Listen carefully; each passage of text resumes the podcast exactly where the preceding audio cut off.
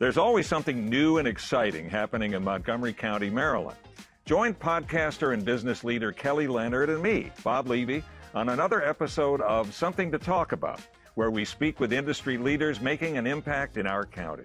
Si tu día suena algo como... Necesitamos el reporte ya mismo. Tú te mereces una modelo. Si no bajas los brazos al escuchar... ¡Dos más! ¡Dos más! Tú te mereces el sabor refrescante de esta lager dorada. Y si no te rindes al oír... Tú te mereces esta cerveza elaborada para aquellos con un espíritu luchador. Modelo, la marca de los luchadores. Todo con medida, importada por Crown Imports, Chicago, Illinois. Products and or services which may be advertised during this program are not necessarily endorsed by the program.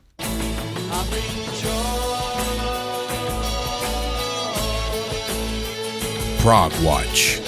Music that tells a story with your friend and host, Big Tony Rousick, aka Prog Squatch.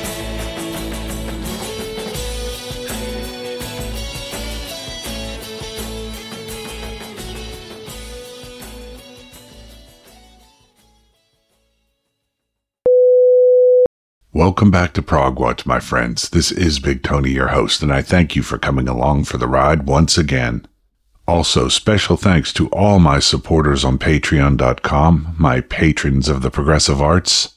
If you enjoy the program and it has some value to you, I'd ask you to consider supporting my efforts here at Prog Watch.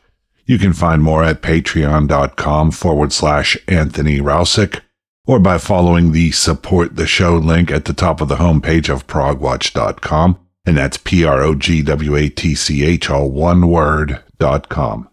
So I'm very excited to tell you that this week's program is an artist interview and feature show focused on Oliver Wakeman. Oliver is the eldest son of Rick Wakeman and quite a talented keyboard player in his own right. The apple does not fall far from the tree, as they say. He has worked as a solo artist and toured with his own band, has collaborated with Clive Nolan of Arena, Pendragon, and Caamora, and interestingly, filled his father's role for a time in both Yes and the Strawbs. I caught up with Oliver a few weeks back when he was promoting his latest endeavor, a three CD box set in collaboration with the aforementioned Clive Nolan. The box set called Tales by Gaslight includes the two albums Oliver and Clive did together, The Jabberwocky and The Hound of the Baskervilles, both of which I believe have been out of print for some time, and both are here remastered, as well as a third disc called Dark Fables, which includes material for a proposed third album which never quite materialized. However, this third disc is not just rough demos and outtakes. Much of the material was re-recorded and completed with the talents of Gordon Giltrap, Paul Manzi, Andy Sears, David Mark Pearce, and Oliver's dear old dad, Rick Wakeman. But I'm getting a bit ahead of myself as Oliver will fill us in on the box set later on in the interview. For now, let's get things rolling with some music from Oliver's time with Yes. First up, The Gift of Love from the Yes EP From a Page, which was released in 2019 along with a double live set, also featuring Oliver, called In the Present, live from Lyon. After The Gift of Love, I'll go straight into a live version of the classic And You and I from that live set.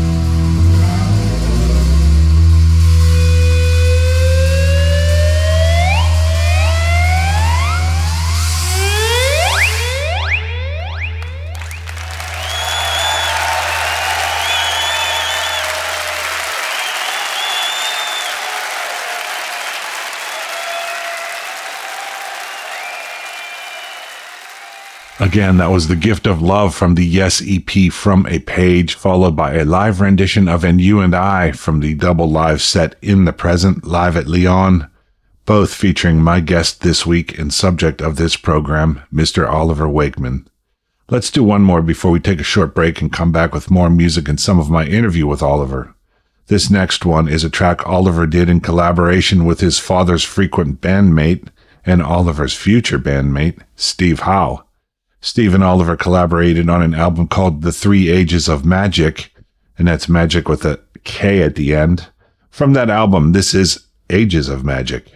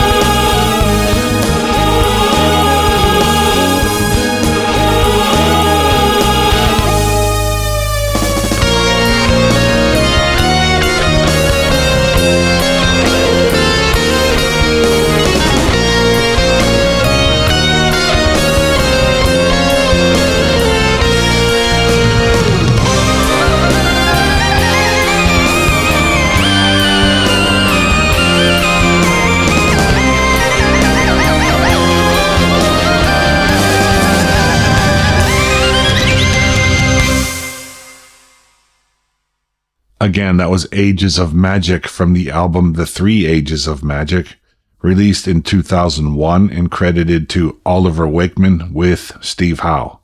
After this short break, we'll get into some of my interview with Oliver and hear more great music, including some from the new Tales by Gaslight box set. Stay tuned.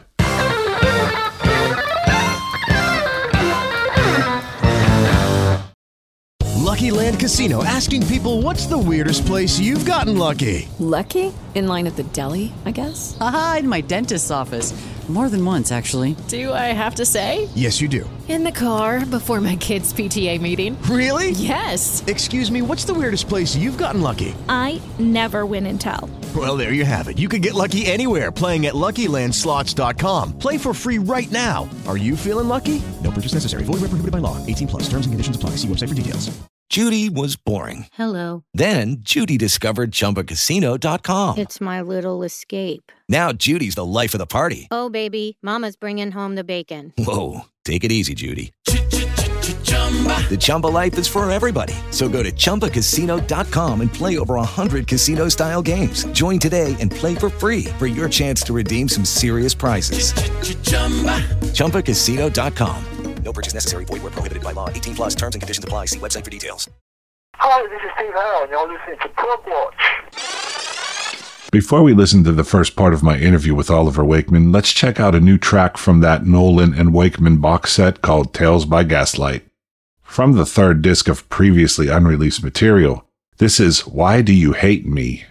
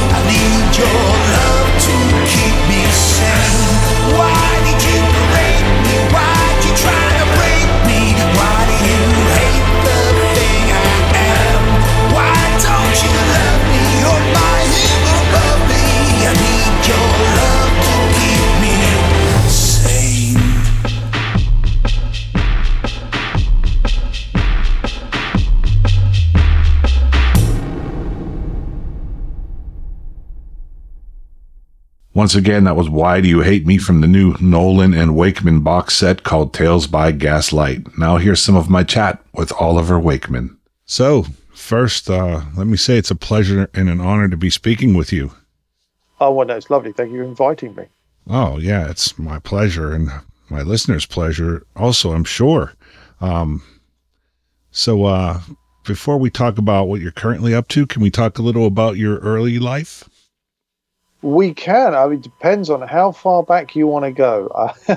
Where, where do you want me to start? I can go right back to the beginning, or I can go back from when we started working on the box set. Where where would you like me to to stick a pin? Well, I was thinking, you know, we'll get a little background first, and I'll play some older stuff, and then we'll get up to where we are today. You know, with the new project, and definitely uh, make sure to promote that as much as possible. So, Okay. uh, you know, I mean, I'm always interested in kind of the family dynamic of, uh, you know, being a phenomenal, a phenomenally talented son of a phenomenally talented father.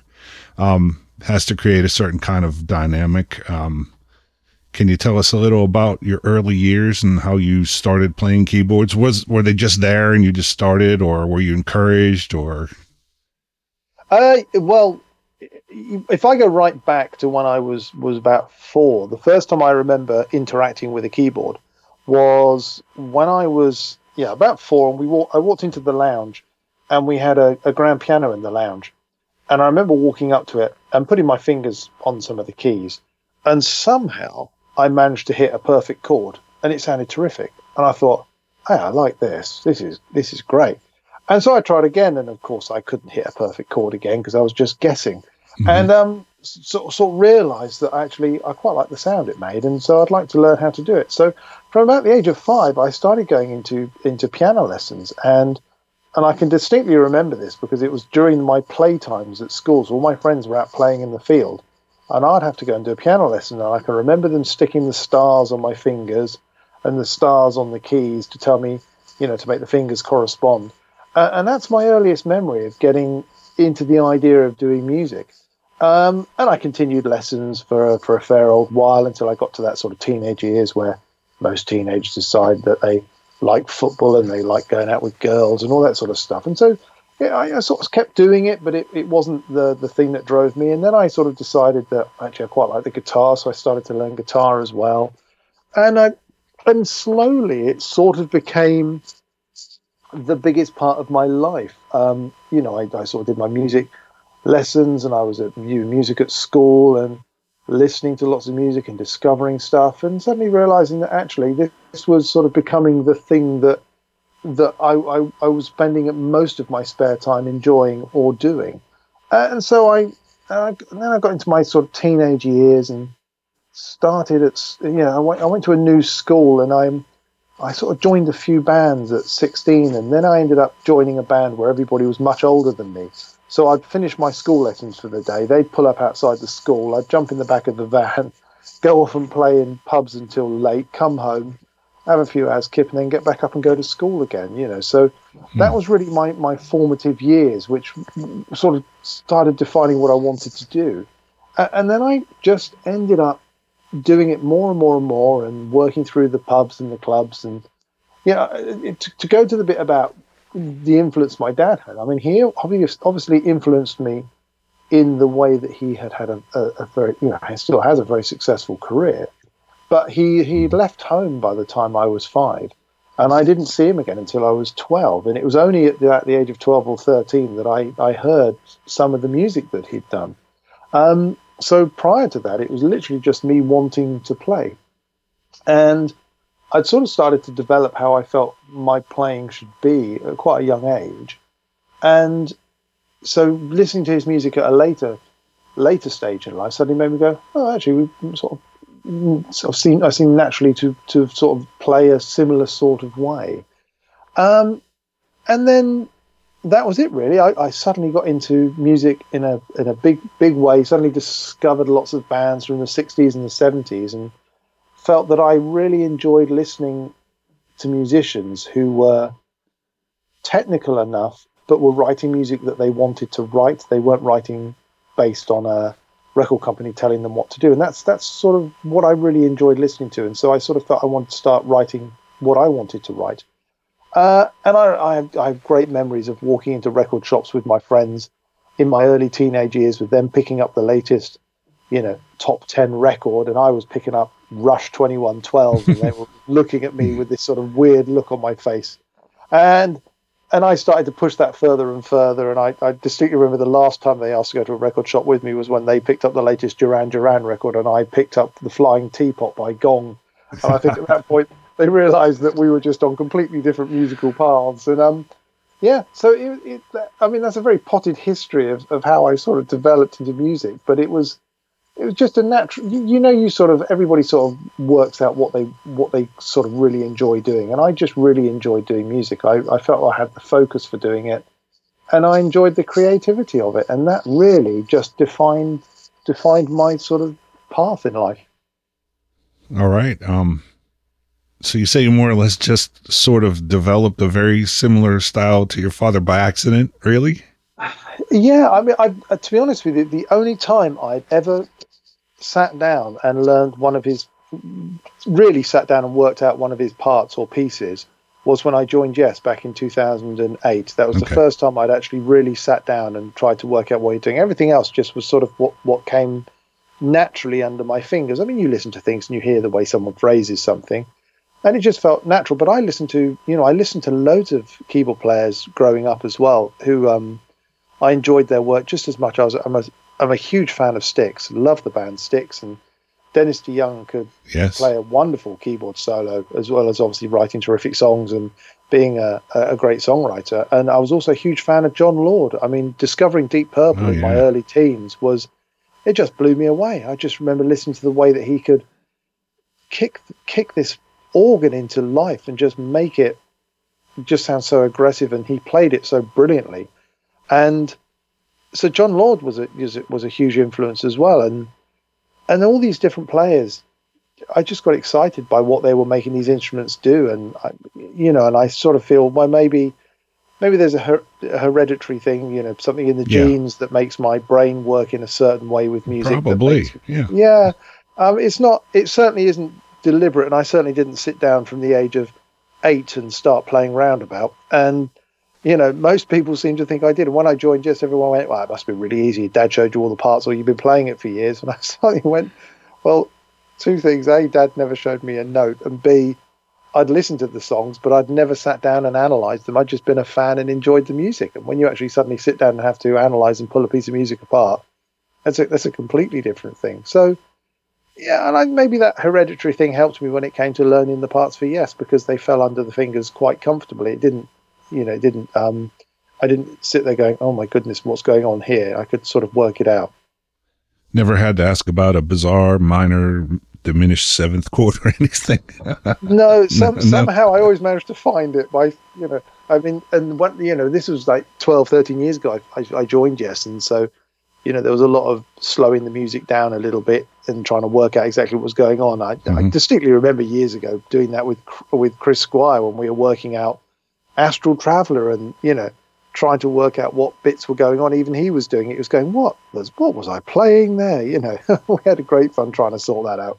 Yeah, I've uh, encountered that. I'm a musician. It's even uh, you know found old demos and I, oh, I want to do a new version. And it's like, well, what was I doing there? It's weird to try. Sometimes you have to try to figure out what you were doing on your own stuff. That's It is, yeah. When you when you suss it, it falls under the fingers perfectly. But it takes you a bit of time to suddenly go, Mm-hmm. "What was I doing?" Uh, yeah, it's a it's a strange thing. Let's check out some more music now from his solo debut album, Heaven's Isle. I'm spinning the title track. After that, I'll go straight into a live track called I Don't Believe in Angels from the album Coming to Town, live in Katowice, credited to the Oliver Wakeman Band.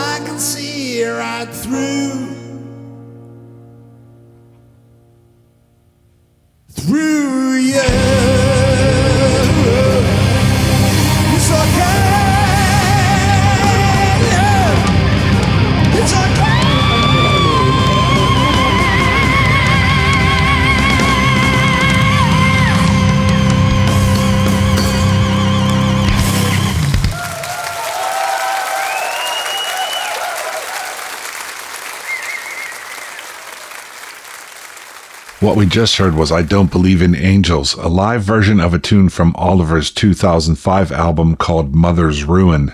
This live version comes from the 2008 live album Coming to Town, live in Katowice. Prior to that, it was the title track of Oliver's first solo outing, Heaven's Isle, released in 1997. Stay with me through this short break to hear more great music and a bit more of my chat with Oliver Wakeman. The vinyl may be gone. The album art may be a JPEG. Radio lives on forever. With the Lucky Land slots, you can get lucky just about anywhere. This is your captain speaking. Uh, we've got clear runway and the weather's fine, but we're just going to circle up here a while and uh, get lucky. No, no, nothing like that. It's just these cash prizes add up quick. So I suggest you sit back, keep your tray table upright, and start getting lucky. Play for free at LuckyLandSlots.com. Are you feeling lucky? No purchase necessary. Void where prohibited by law. 18 plus terms and conditions apply. See website for details. With Lucky Land slots, you can get lucky just about anywhere. Dearly beloved, we are gathered here today to. Has anyone seen the bride and groom? Sorry, sorry, we're here. We were getting lucky in the limo and we lost track of time. No, Lucky Land Casino, with cash prizes that add up quicker than a guest registry. In that case, I pronounce you lucky. Play for free at LuckyLandSlots.com. Daily bonuses are waiting. No purchase necessary. Void where prohibited by law. 18 plus. Terms and conditions apply. See website for details.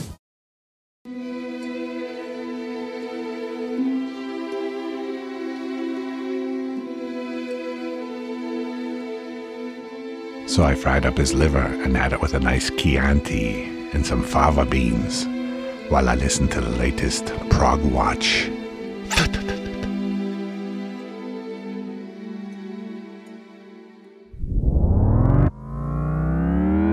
So before we get back to some interview, let's listen to another track from the new Nolan and Wakeman box set called Tales by Gaslight.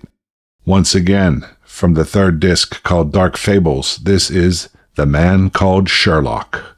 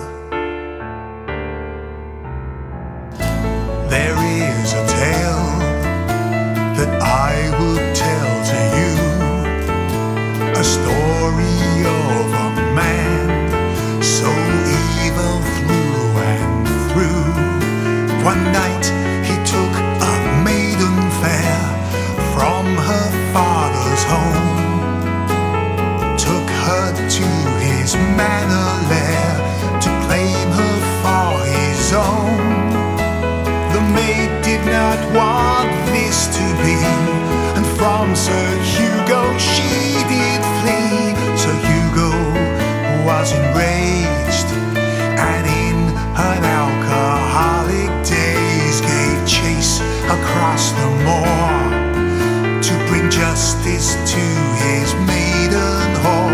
Sir Hugo raced ahead. His aim to see the maiden dead. His friends followed in awe and could not believe the sight they saw. Two bodies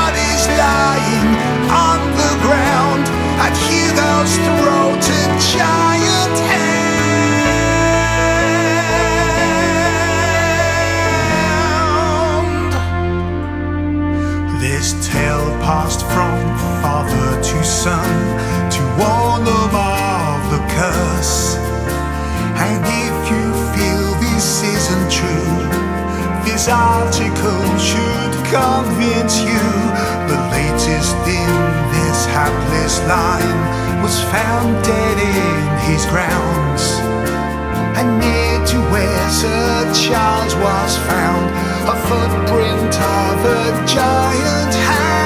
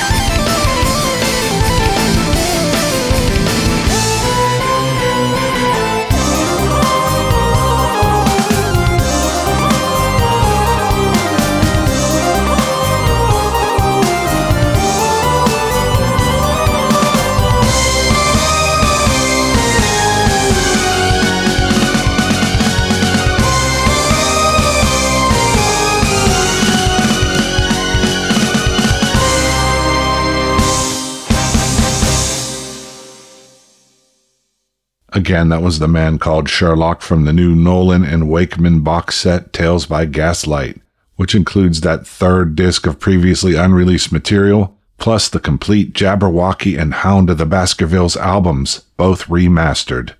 Now let's hear a little more of my chat with Oliver Wakeman. So, uh, yeah, you mentioned, you know, that you took your father's position in Yes, but that wasn't the only band you actually uh, took up his mantle or his cape or as the case Yeah. may be. I ne- But- I, yeah, I never did the cape. Yeah, I know. I, But- I, did, I did get asked to join the Strawbs. At, The Strawbs, same- exactly, Same, yes. same time as Yes, actually. That was a, that was a very weird thing. Um, I, you know, I will make say this is that I, I- I never actively went out of my way to court the bands that Dad played in. I've never sort of, you know, I'd always decided that I wanted to do things my way and on my terms and stuff.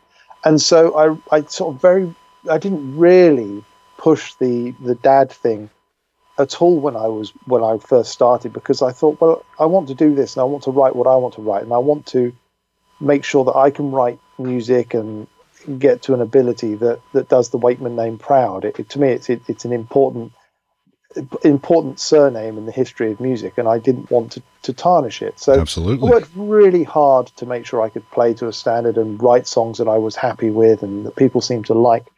And um, and throughout my, my career of, of writing records, I, I did start working with Steve Howe back in oh goodness me, what year was it? Two thousand and one, I think it was. Yeah. We, we became very good friends on the ABWH tour when I went off around the around America with with ABWH just as a you know so me and my brother went along just to watch the shows. Uh, and it was when um, Tony Levin got very ill and they cancelled a load of shows. And I spent an awful lot of time hanging out with Steve Howe. I mean, you know, I was only a 16 year old lad and we spent a lot of time talking. And he was talking to me about music and listening to things that I, I was talking about. Uh, and then we met up again many years later and he asked me what I was doing. And I just happened to be stood in front of a record shop that had a poster of a, a, a record I'd just done in the window. And I said, Oh, well, I've just done this record here. And he said, oh, I'd love to hear it. So I sent him a copy, and then he phoned me up and invited me over, and we started meeting up quite regularly. You know, like a cup of cup of coffee and talk about music, and and then he said, so you know, do you want to play me some stuff that you're writing? And so I started playing him stuff I was writing, and he liked it, and then he suggested that we worked on something together, and that's what became the Three Ages of Magick project. Yes. Uh, and then obviously from that we spent a lot of time together. And then I think when Dad decided he didn't want to do the the yes, oh, what was it, 40th anniversary tour, you know, they said, well, who else could do it? And he said, well, you know, Oliver could do it. And Steve turned around and said, I've worked with Oliver and he could do it. And so I got a phone call and they said, would you do it? And, you know, so obviously I, I sat and thought about it for about seven seconds and said, yeah, of course I will. Um, and that was great. And so I joined and then um, had lots of email conversations with Jon Anderson about what was going to go into the set and some recording work that he wanted to do prior, prior to the tour. Uh, and then he got ill, Mm-hmm. and then it all got restarted up again with, with Benoit David. And so that, that was all great. And I was starting to rehearse. And then the Strawbs phoned me up and said, Look, um, would you come and join us as well? Now, did you Uh, know Dave Cousins at all previously? Had you met him through your father or I, anything? I had met him. Chas Cronk, the bass player, was actually my godfather from Okay. when I was a, when I was a kid, and Dave Cousins. When I was in my early twenties, I went through a period of hitchhiking around Britain, watching bands and going and seeing musicians play. Cool. And one of the bands I one of the bands I hitchhiked to go and watch was the Strawbs, and and I they played a, a, um, at a theatre close by to me, and I went along and introduced myself, and they all sort of all remembered me from when I was about three or whatever age I was, um, and uh, and then I just sort of hitchhiked down to see them one day, and I sort of turned up at the door and knocked on the door. I went, "What are you doing here?" And I said, "Well, I just thought I'd come along and watch the show." And I started to do it quite regularly and sort of trot around the place, watch a few Straub shows and different bands, and and they obviously had my number. And at some point, they just, you know, this is uh, maybe 10, 10 15 years later, they just phoned me up and said, "Look, we need a keyboard player," and we've had John Hawken in the band for a long time, who was a, who was a you know, who was a, who was a terrific fit for the band in the style that we were doing.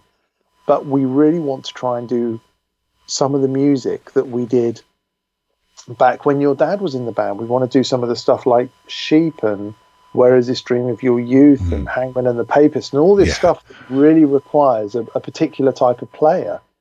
And um, you know, we know you're doing yes, but would you, if we made the tour work around it, would you would you do our, our tours as well? And I said, yeah, great. You know, the idea of playing those tracks was brilliant. So I, we sort of managed to make it work for about a year and a half, I think. And I toured around.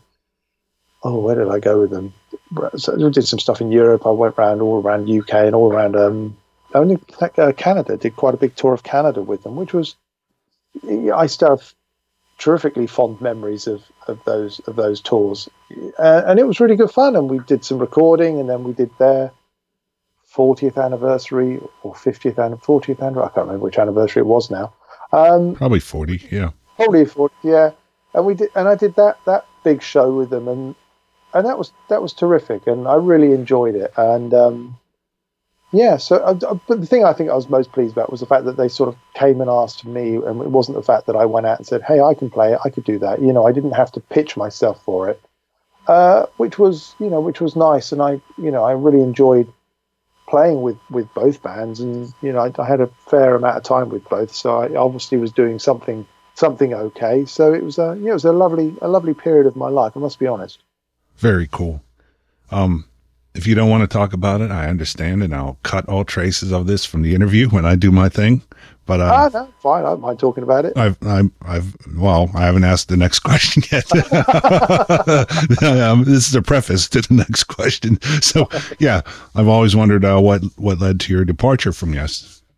Uh, that really was a. Um, I think it really was a Trevor Horn thing. Uh, we were, we were working.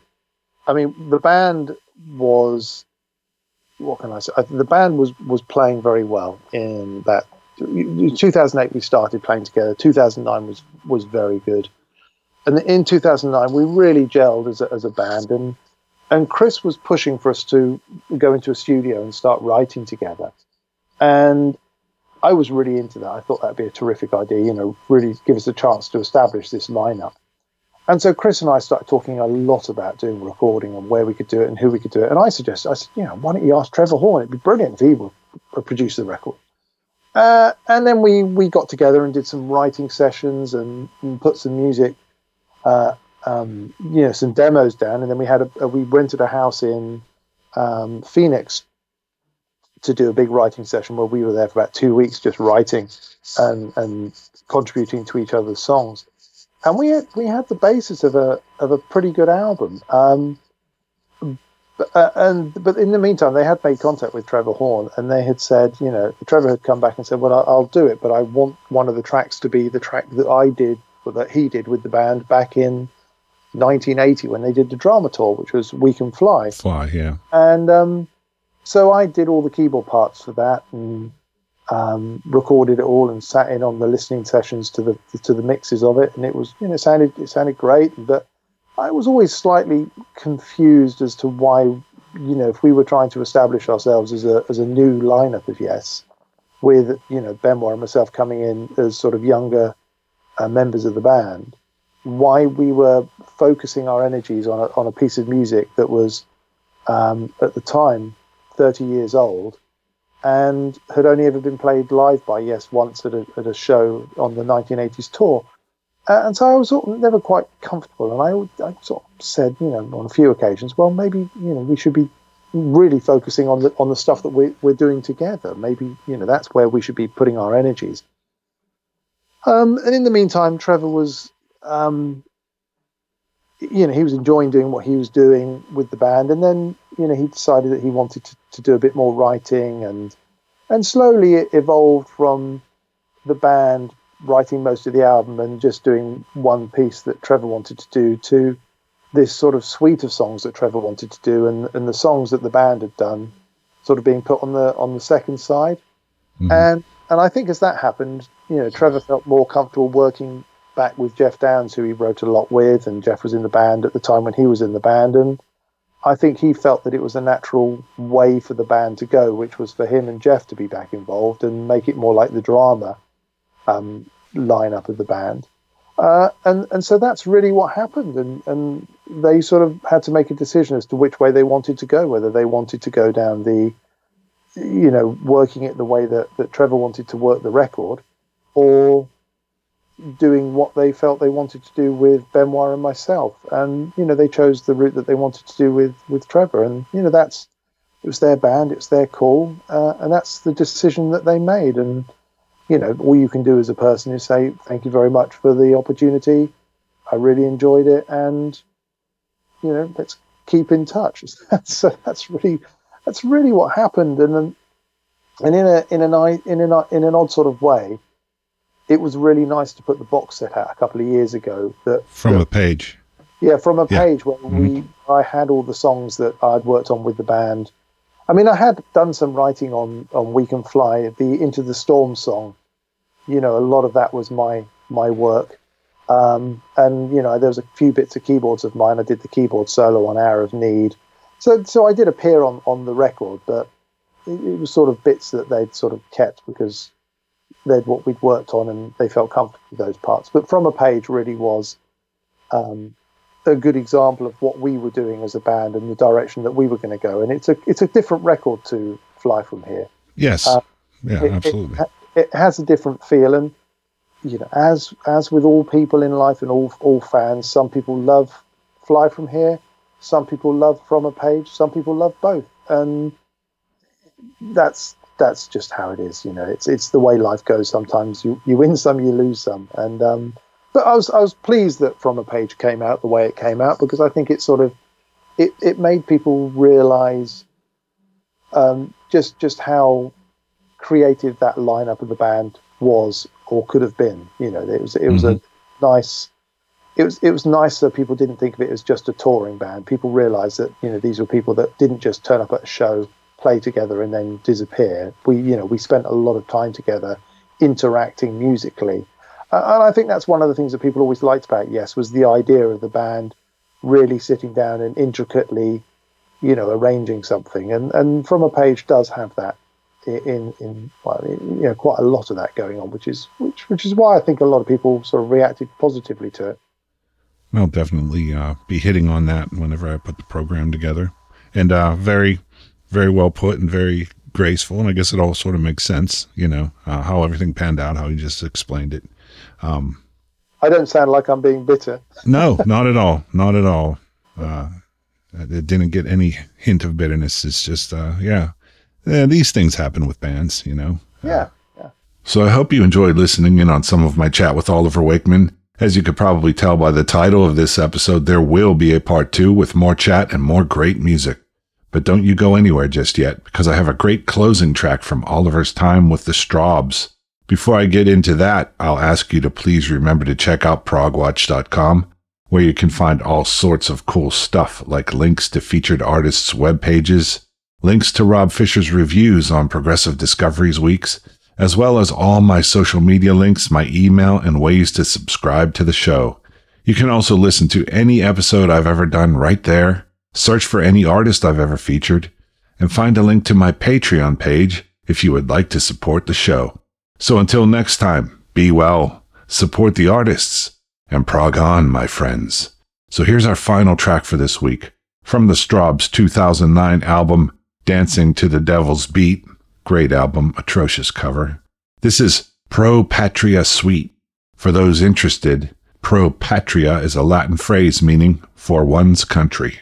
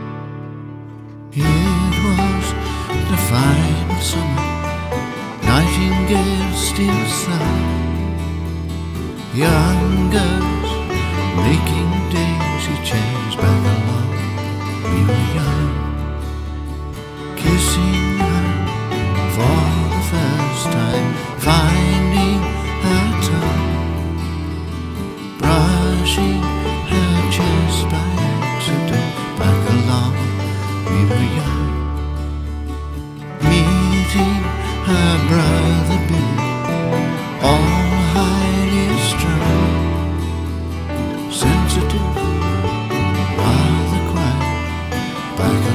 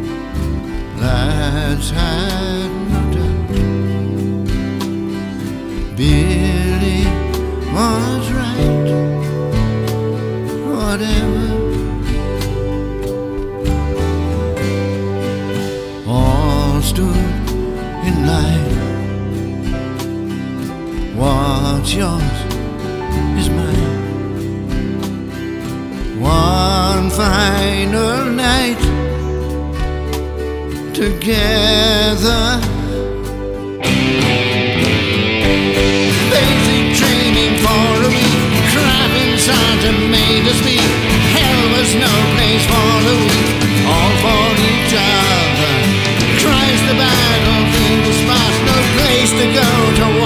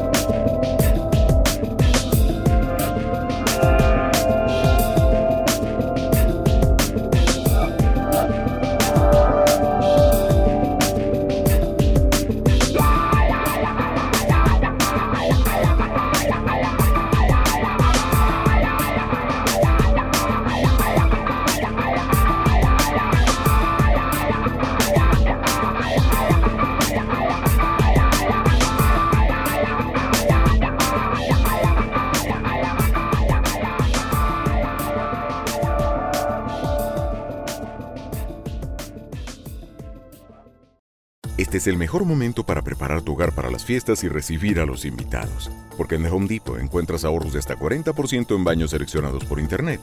Además de entrega gratis en todos los tocadores y grifos por Internet.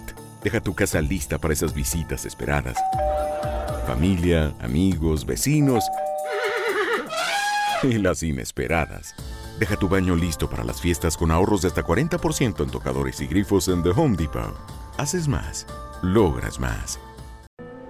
Estás atrapado en el tráfico, pero luego hay una recompensa para ti. Una modelo, la marca de los luchadores. Mantienes la calma a pesar de las bocinas, las largas filas y los gritos. ¡Muévete! Así que al llegar a casa, sírvete esta dorada y refrescante lager, porque tú sabes que tu paciencia vale oro. Tú eres un luchador y esta es tu recompensa. Modelo, la marca de los luchadores. Todo con medida, importada por Crown Imports, Chicago, Illinois.